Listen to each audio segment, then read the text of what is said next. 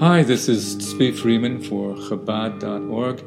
You may have read some of my articles on the site or seen some of my books. But for now, I want you to just sit back and let me turn your world on its head.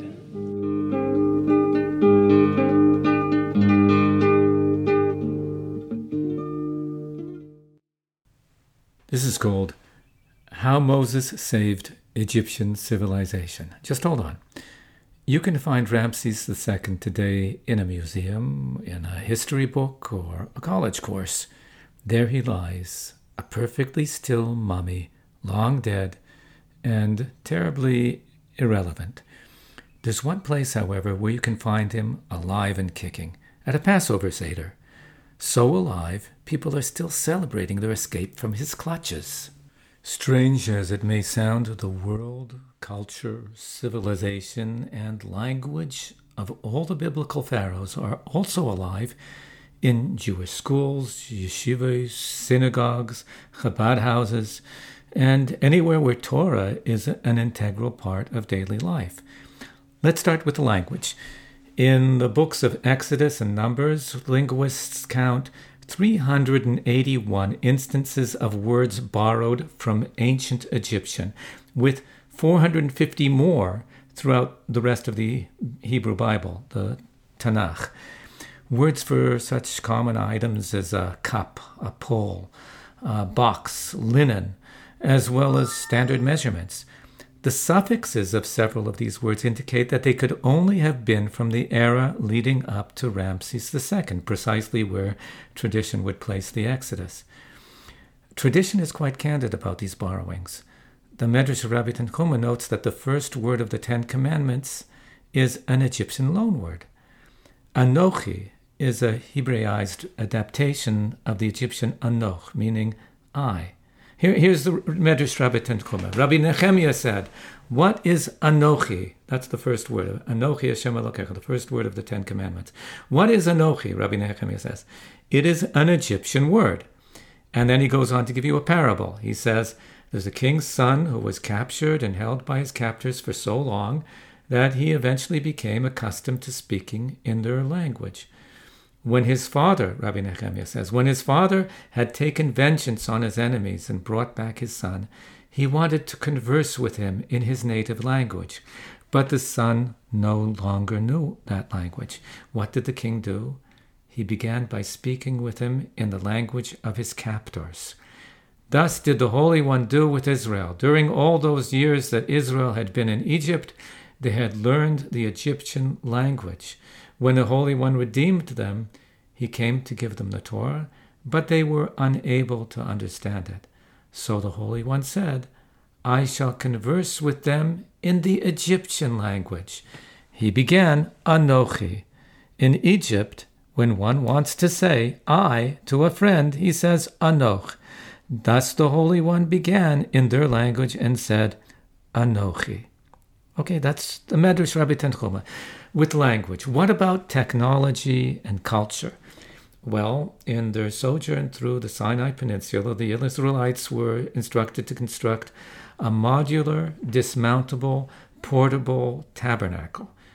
The design appears quite ingenious even today. A wooden framework, gold plated, fitted together with tenons, external and internal rods, grounded and capped with socket joints.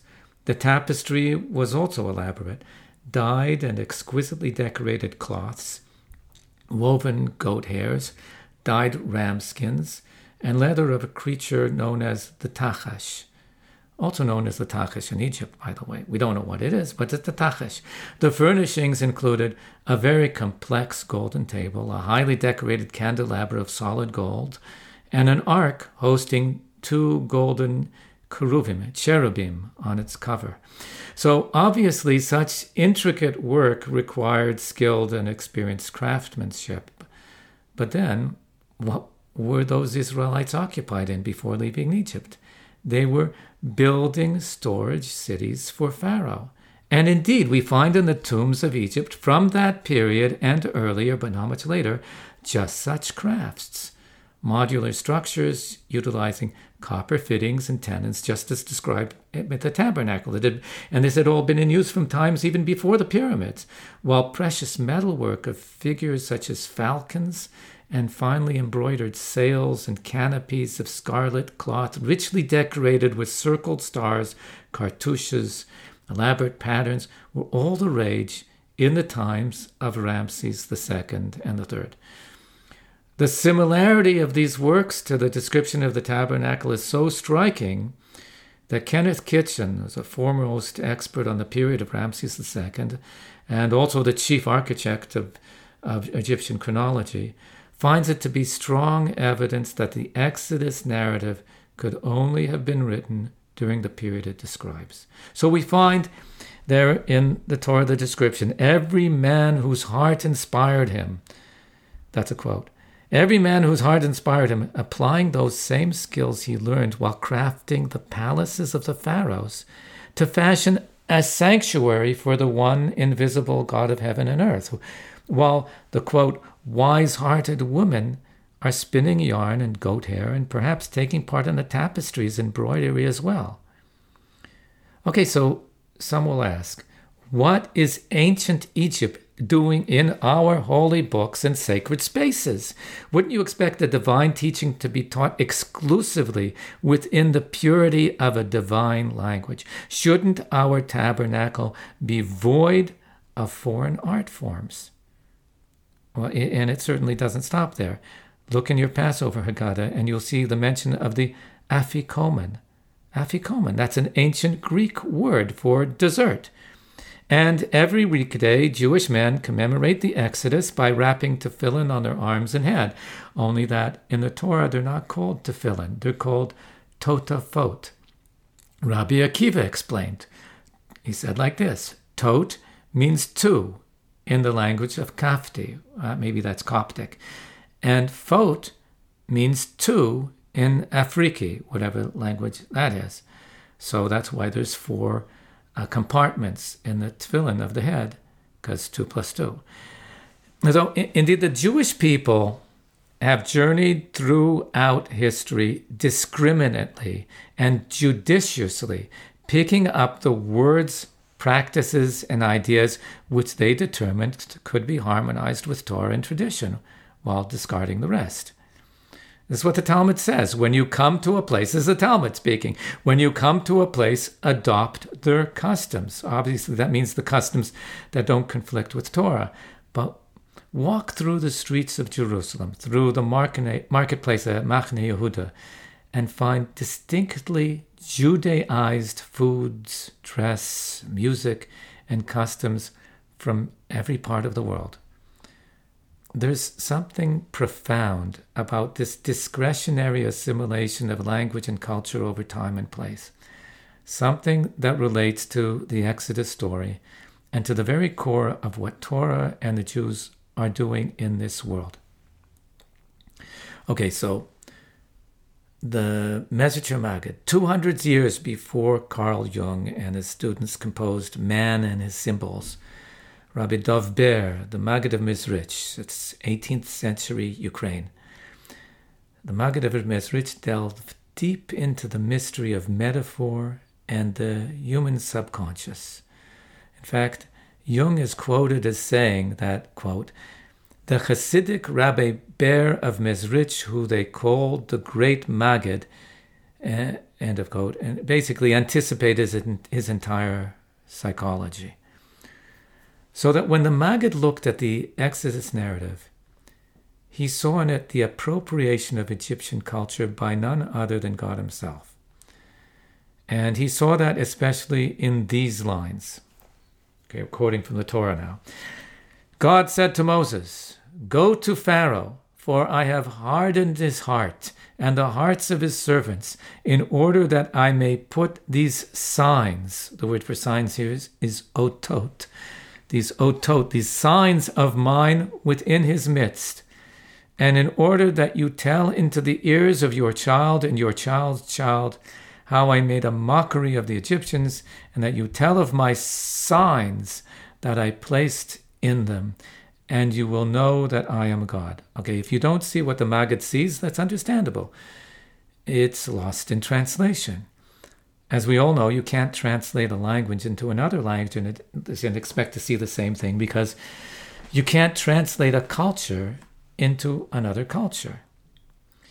The Hebrew word ot, uh, it's in plural, it's either otot or otiot, is a case in point. The site this, despite the popularity of the above translation as signs, ot does not correspond to sign in English or to any other word. It has its own meaning within the context of its own language, which exists within a certain culture and way of thinking that defines the Jewish people from ancient Israel until today in its various permutations. What is actually, uh, uh, which, that's actually what an ot is all about. An ot is anything that carries and conveys the significant meanings that are rooted within the unique collective consciousness of a society and culture. I'll say that again. An, an ot is anything that carries and conveys the significant meanings that are rooted within the unique collective consciousness of a society and culture. Okay, for example, the 22 letters of the Hebrew alphabet are called otiot because you can assemble them into words and sentences that convey ideas, perspectives, and emotions from one person's inner self to another's. A, tradition, a commemoration, or a communal ritual is also an ot carrying meaning and significance, like significance, like sign, significance from one generation to the next. Uh, an event, an animal, even a rock, might also be an ot if it carried within its with itself some reminder from the past or some indication of something beyond. In English, we call these signs, symbols, or tokens. None of these words really entirely captures the flavor of the word ot. In Hebrew, we say that you, along with every other person on the planet, have your own otiot, meaning roughly the way you uniquely express your inner person.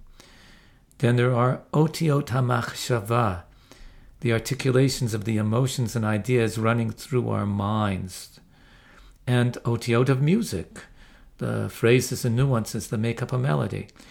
These there are the otiot of each nation as it speaks to itself and knows itself.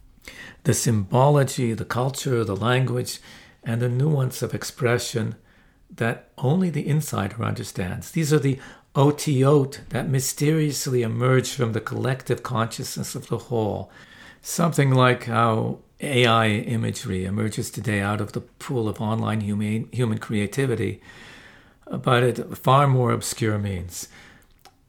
So now try approaching the wisest men, member of a clan and asking, why do you count using one set of number words while the people across the lake with whom you trade use another? Why does your music differ in tone and nuance from the village on the other side of the hill? It's unlikely you'll receive a satisfactory answer, but then can you explain why you and your friends dress the way you do, speak the way you do, or enjoy a certain form of music? The function and place of a community's rituals are clouded in mystery, treated as dogma. And for a simple reason no individual conceived them, no tribunal or symposium of elders constructed them. They appear not from the collective of individuals that practice them, but from the invisible lines of interaction that tie together that collective as a single whole. Otiot, by their very nature, transcend the individual. We're capable of using them only because we are capable of conceiving how the other hears our thoughts within these otiot. One who does not do so, who only speaks words without any thought of someone other than himself listening, can hardly be said to be speaking at all. If we could look inside the brain of an effective communicator, a good teacher, or a skilled writer, we would likely find most of the neuron power engaged in asking, what is my audience thinking now? So perhaps what most differentiates human speech from the expressive sounds of animals and birds is that we're not so much expressing ourselves as we are gauging our expressions according to our perceived reactions of those we're speaking to. In our otiot, it's not so much our own self that is found as it is our sense of others. And yet, it's through the power of our otiot, this ability to hear ourselves through another being's ears. It's through this power that we come to recognize that, hey, I also exist. You become self aware. Recognize that because of, if you're self aware, how you can recognize that you do not have to be the way that you are. Like it, it was only after Adam named all the animals that he realized that he was alone. And only after he called Chava, Eve, a woman, he called her Isha, that he recognized himself as a Ish, a man. So to it's in this discovery of the other through the medium of language and conversation that we come to construct a concept of self. And then we ask, if this is who I am, must I be this way? And we transcend ourselves. Otiot also allows us to transcend time and space. Without Otiot, you would live enveloped entirely within a world of sensations. It's difficult, not, maybe it's impossible for any of us to imagine living in such a world once we've crossed the border into the world of human language.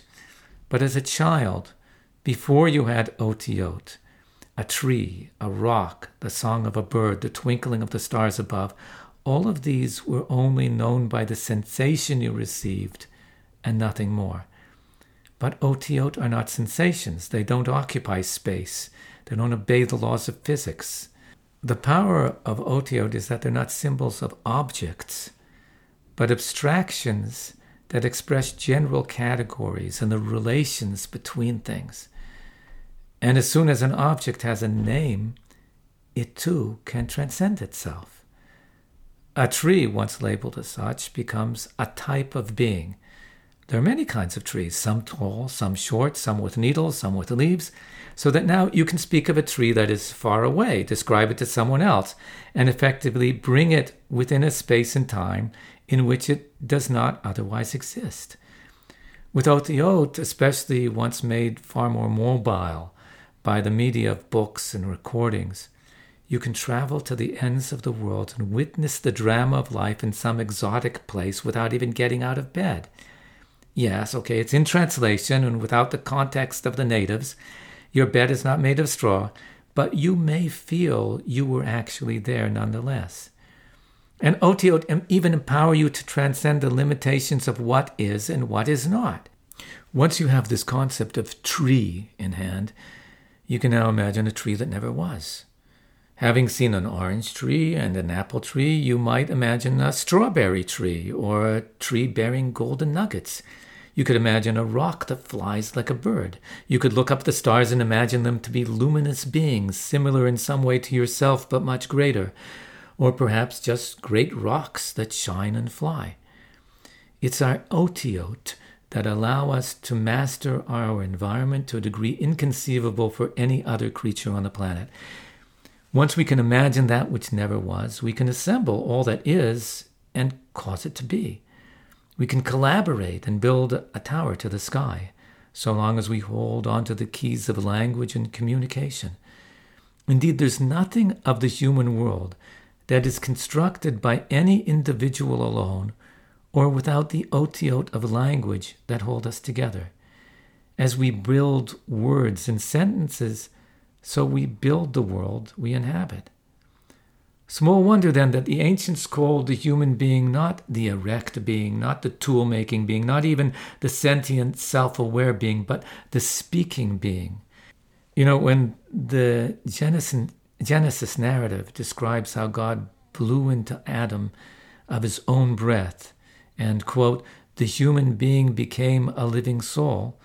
So the classic translation of Onkelos reads that as the human being became a speaking spirit. With otiot, the human becomes imitatio Dei, the, the, in the image of God, a creator and master of his own world. The first chapter of the book, Seeing Voices, Oliver Sacks tells the story of one of the first and best known congenitally deaf people taught to use language. His name was Jean Massieu. His teacher, Abbe Sicard, writes of the radical transformation that overcame Massieu when he suddenly got it. Massieu, he said, became like Adam.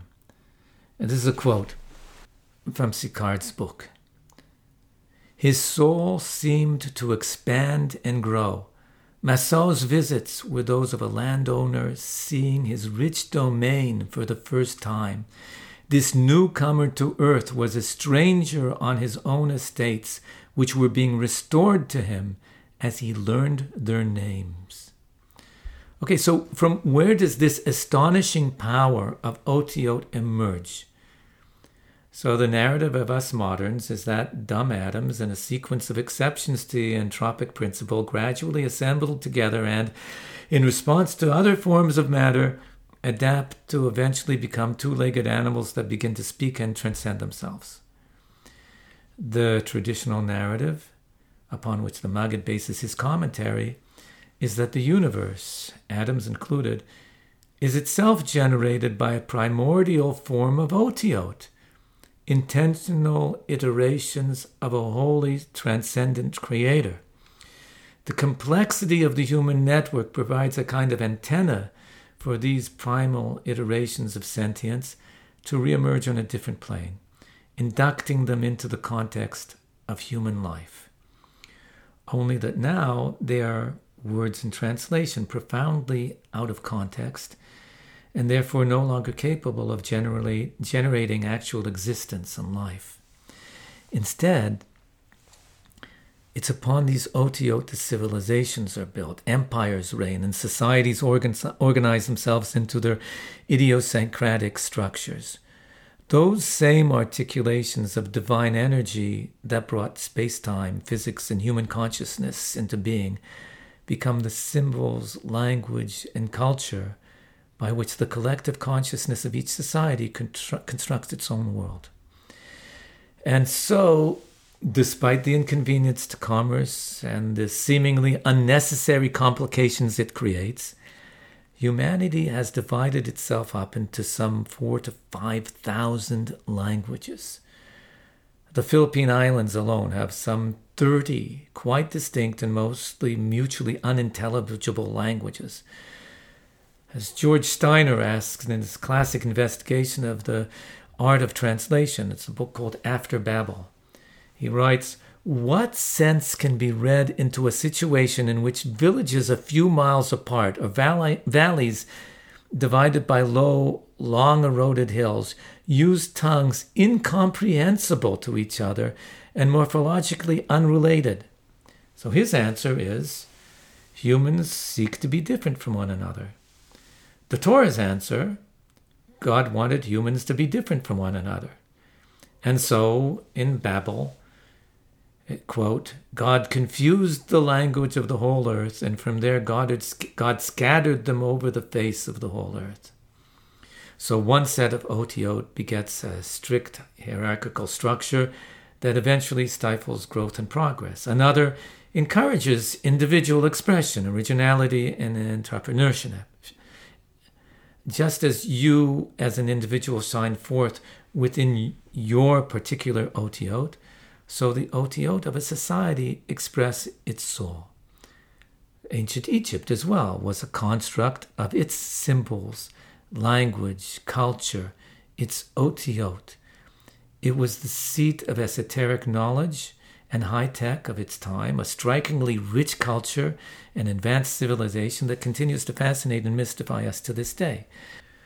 But it was oppressive, highly formalized, if society had remained within the rigid hierarchical structure of ancient Egypt, with its cult of secret knowledge and divine right of its pharaohs, humanity would be enslaved forever, and the notion of progress in a better world would never emerge. How did such oppression and corruption occur out of the divine Otiot? Because, as understood from the teachings of the great Kabbalist Rabbi Yitzhak Luria, that 16th century Tzfat, along the route of translation from divine origin to human devices, the, os- the Otiot lost their original context and rearranged themselves so that their meaning became distorted and lost. Somewhat akin to an encrypt, encrypted file that arrives in your email without its decoding key. Signal becomes noise and the picture can get ugly. Uh, it gets lost in translation, basically, as it did in ancient Egyptian culture. So here's the teaching of the Maggid, as transcribed by his students and in rough translation. Maggid. The Holy One desired to extract all the divine sparks that had fallen into Egypt through the primordial shattering. These were all the wasted talk of Pharaoh and of Egypt, their otiot, etc. How would this extraction occur? By bringing these words and these otiot into the Torah and rearranging them in the context of holiness. This would be their purification. So this is the meaning of in uh, this is still the Maggid. This is the meaning of quote in order that I may place these otiot of mind. These otiot of mind. God is saying these are the otiot of the shattering that needs to be arranged, rearranged within the Torah. To accomplish, uh, to accomplish this, this is still the Maggid, to accomplish this, it was necessary to send another three plagues in order to bring these, so it makes 10 altogether, in order to bring these combinations of otiot into the Torah. If another three plagues had not occurred, many stories would never be written in the Torah, and not all the sparks would have been extracted. Okay, that's the that's the Maggid. The Rebbe, Rabbi Menachem Schneerson, points out that the Maggid couldn't be speaking only of the wasted words of Pharaoh in Egypt, but of every aspect of the land, including its darkest depravity. From all of this, a great wealth of divine sparks were extracted. And that was the purpose of planting the souls of Israel in Egypt for 210 years as an investment, a means to rescue these sparks, an otiot. The destiny of these souls was intimately entangled with the redemption of these lost sparks. Only once the sparks, which are these otiot, and are enclosed, engaged, in, invested inside these otiot, were released through all the ten plagues, could the Jewish people become a nation, receive the Torah, and truly be free.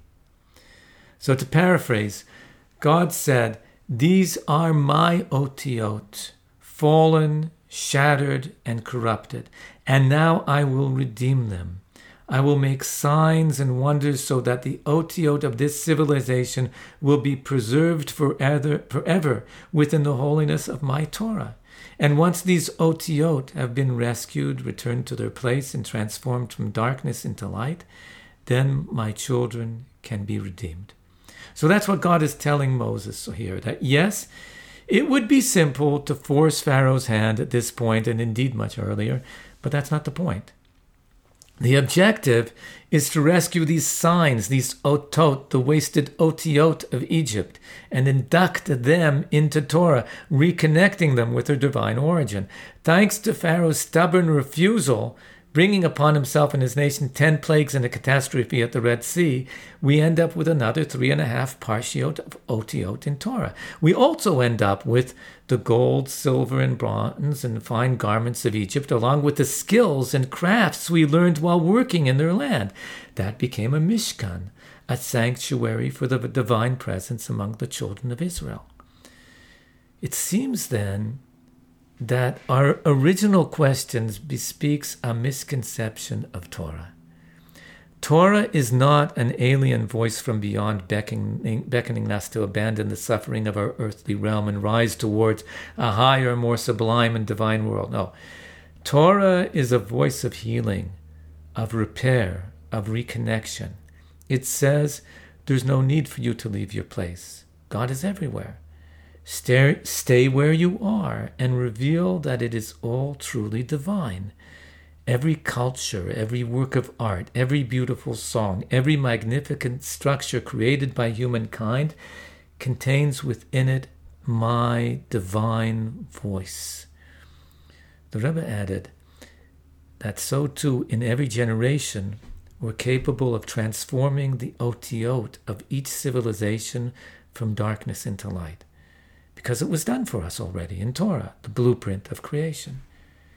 So that in each land where Jews arrive, they assimilate those elements of the local culture that do not conflict with Torah and bring them into Torah.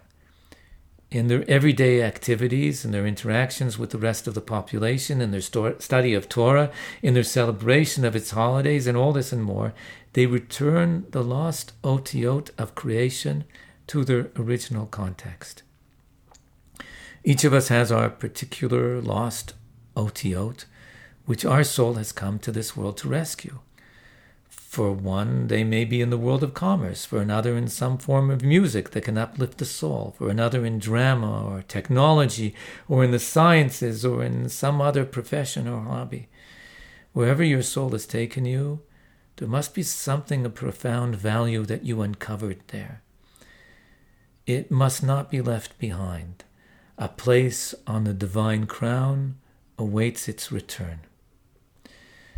By now, it's hard to imagine a land or nation where Torah has not had its impact. We, have gathered all the, the sparks necessary, and now it's time for God to take us out of this final exile along with all his lost sparks, along with all the inhabitants of the world. And that's the true meaning of the era of Mashiach. Not an apocalypse to clear the ground for heaven to make landing on earth but a discovery that all the culture of humanity, all our music and art, all our forms of interaction and collaboration, every drama of human life, all those otiot that seem so vain and temporal, within all of it breathed the most exquisite divine beauty. With the outer shell dispensed of, the noise transformed to harmony, we will discover that there is no need for heaven to descend to this place, for it was hiding here all along. The world will be the way it was meant to be, and we will know we have done our part in its creation. Please visit the article online. You'll get all the footnotes over there. You can't get here. It's easier to think also when you're reading it inside.